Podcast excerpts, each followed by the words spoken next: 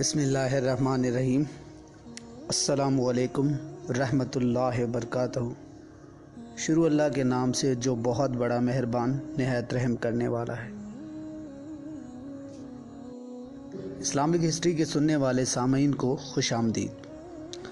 آج کل social media اور انٹرنیشنل میڈیا پر ایک بہت بڑی بحث چھڑی ہوئی ہے کہ آیا صوفیہ کی تاریخی عمارت کے مسجد میں دوبارہ کنورٹ ہونے کے متعلق، اور ہمارا آج کا ٹاپک ہے کیا آیا صوفیہ مسجد، چرچ یا صرف ایک میوزیم ہے؟ ان سب کو سمجھنے سے پہلے ہمیں تاریخ کے اوراق کو ٹٹولنا ہوگا، تبھی ہمیں پتہ چل پائے گا۔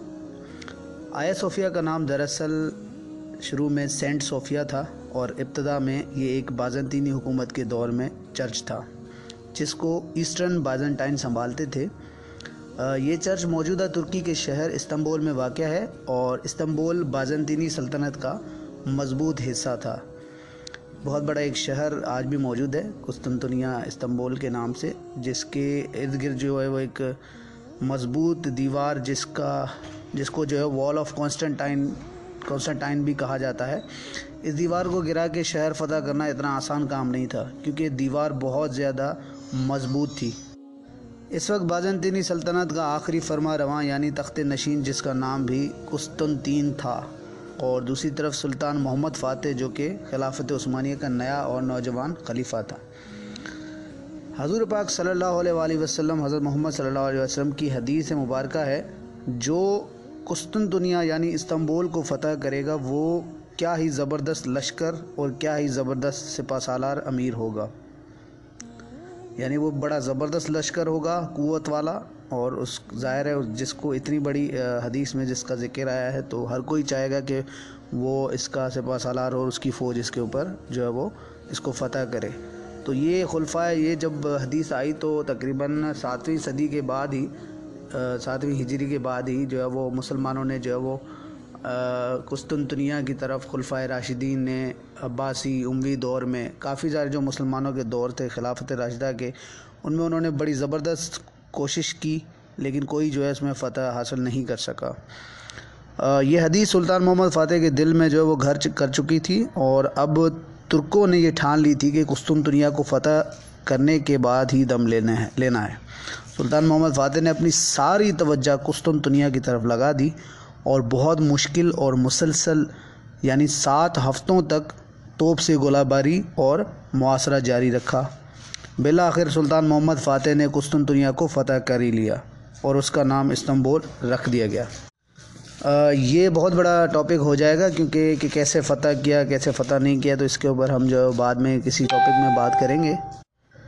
استنبول فتح کرنے کے بعد شہر میں موجود سارے قلعے اور چرچ اب ترکوں کی ملکیت بن گئے تھے، مگر سلطان محمد فاتح نے کوئی ناجائز کام نہیں کیا۔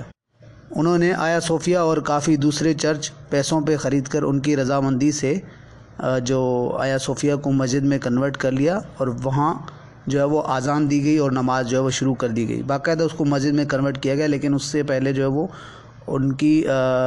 ان کو پیسوں پہ خریدا گیا، ان کی رضامندی سے جو کہ موجود تھے ان کے فرما روا، عیسائی فرما رواؤں سے، ان سے جو ہے وہ باقاعدہ اس کی پیمنٹ کی گئی، اور اس پہ معاہدہ ہوا کہ یہ جو ہے وہ مسجد ہی رہے گی۔ لیکن یہ 1453 سے لے کر خلافت عثمانیہ کے خاتمے یعنی 1930 تک یا 1929 تک یہ مسجد رہی۔ پھر جب کمال اتاترک، جو کہ اسلام کا لبادہ اوڑھ کر آیا تھا جب یہ سلطنت عثمانیہ کا خاتمہ ہوا تھا، دراصل وہ لبرل سوچ کا مالک تھا، اس نے مسجد کو میوزیم میں بدل دیا، اور یہ فیصلہ اسلامی لحاظ سے قطعی درست فیصلہ نہ تھا، کیونکہ آپ ایک مسجد کو جو ہے وہ دوبارہ کسی میوزیم میں یا کسی اور عبادت خانے میں آپ بدل نہیں سکتے، اسلام اس چیز کی اجازت نہیں دیتا ہمیں، کیونکہ پھر اگر دیکھا جائے تو لبرل سوچ ہی تھی ان کی۔ اچھا، اب سوال یہ اٹھتا ہے کہ رجب طیب اردگان نے یہ کام کیوں کیا؟ اتنا عرصہ گزرنے کے بعد ابھی کیوں کیا؟ پہلے کیوں نہیں کر سکتے تھے؟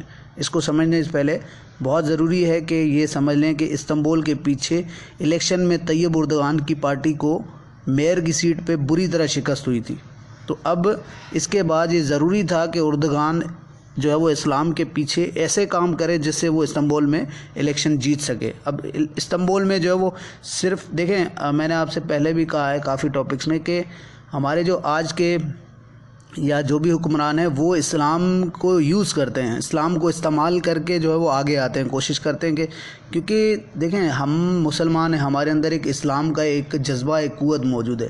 اسلام پہ آپ مسلمانوں سے کوئی بھی چیز کروا لو, اگر کوئی ایسا مسلمان ہوگا جو کہ حقیقت میں اسلام کو صحیح طریقے سے سمجھتا ہے تو وہ اس چیز کو ڈینائی کرے گا, جس طرح آج ہم ڈینائی کرتے ہیں کہ اس فیصلے کے پیچھے الیکشن ہی ہے, کیونکہ الیکشن میں بری طرح شکست ہوئی. تو اب مسلمانوں کا وہاں پر استنبول میں جو مسلمان موجود ہے ان کی جو ہے وہ ان کی خوشنودی حاصل کرنے کے لیے, ان کو خوش کرنے کے لیے, ووٹ بینک بڑھانے کے لیے جو ہے وہ یہ فیصلہ لیا گیا ہے.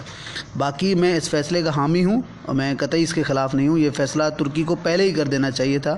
خیر چلو دیر آئے جو ہے وہ درست آئے, مگر اس کا قطعی یہ مطلب نہیں ہے کہ طیب اردگان دوبارہ سلطنت عثمانیہ کو بحال کر سکتا ہے. یہ ایک بہت بڑا ٹاپک ہے, انشاءاللہ اس پہ پھر کبھی جو بات کریں گے انشاءاللہ موقع ملا یا طبیعت نے ساتھ دیا تو. امید کرتا ہوں کہ آپ کو آج کا جو موضوع ہے وہ پسند آیا ہوگا, اور آپ سب سے گزارش ہے کہ اس پیغام کو سن کر جو ہے وہ آگے شیئر کریں. جزاک اللہ خیر.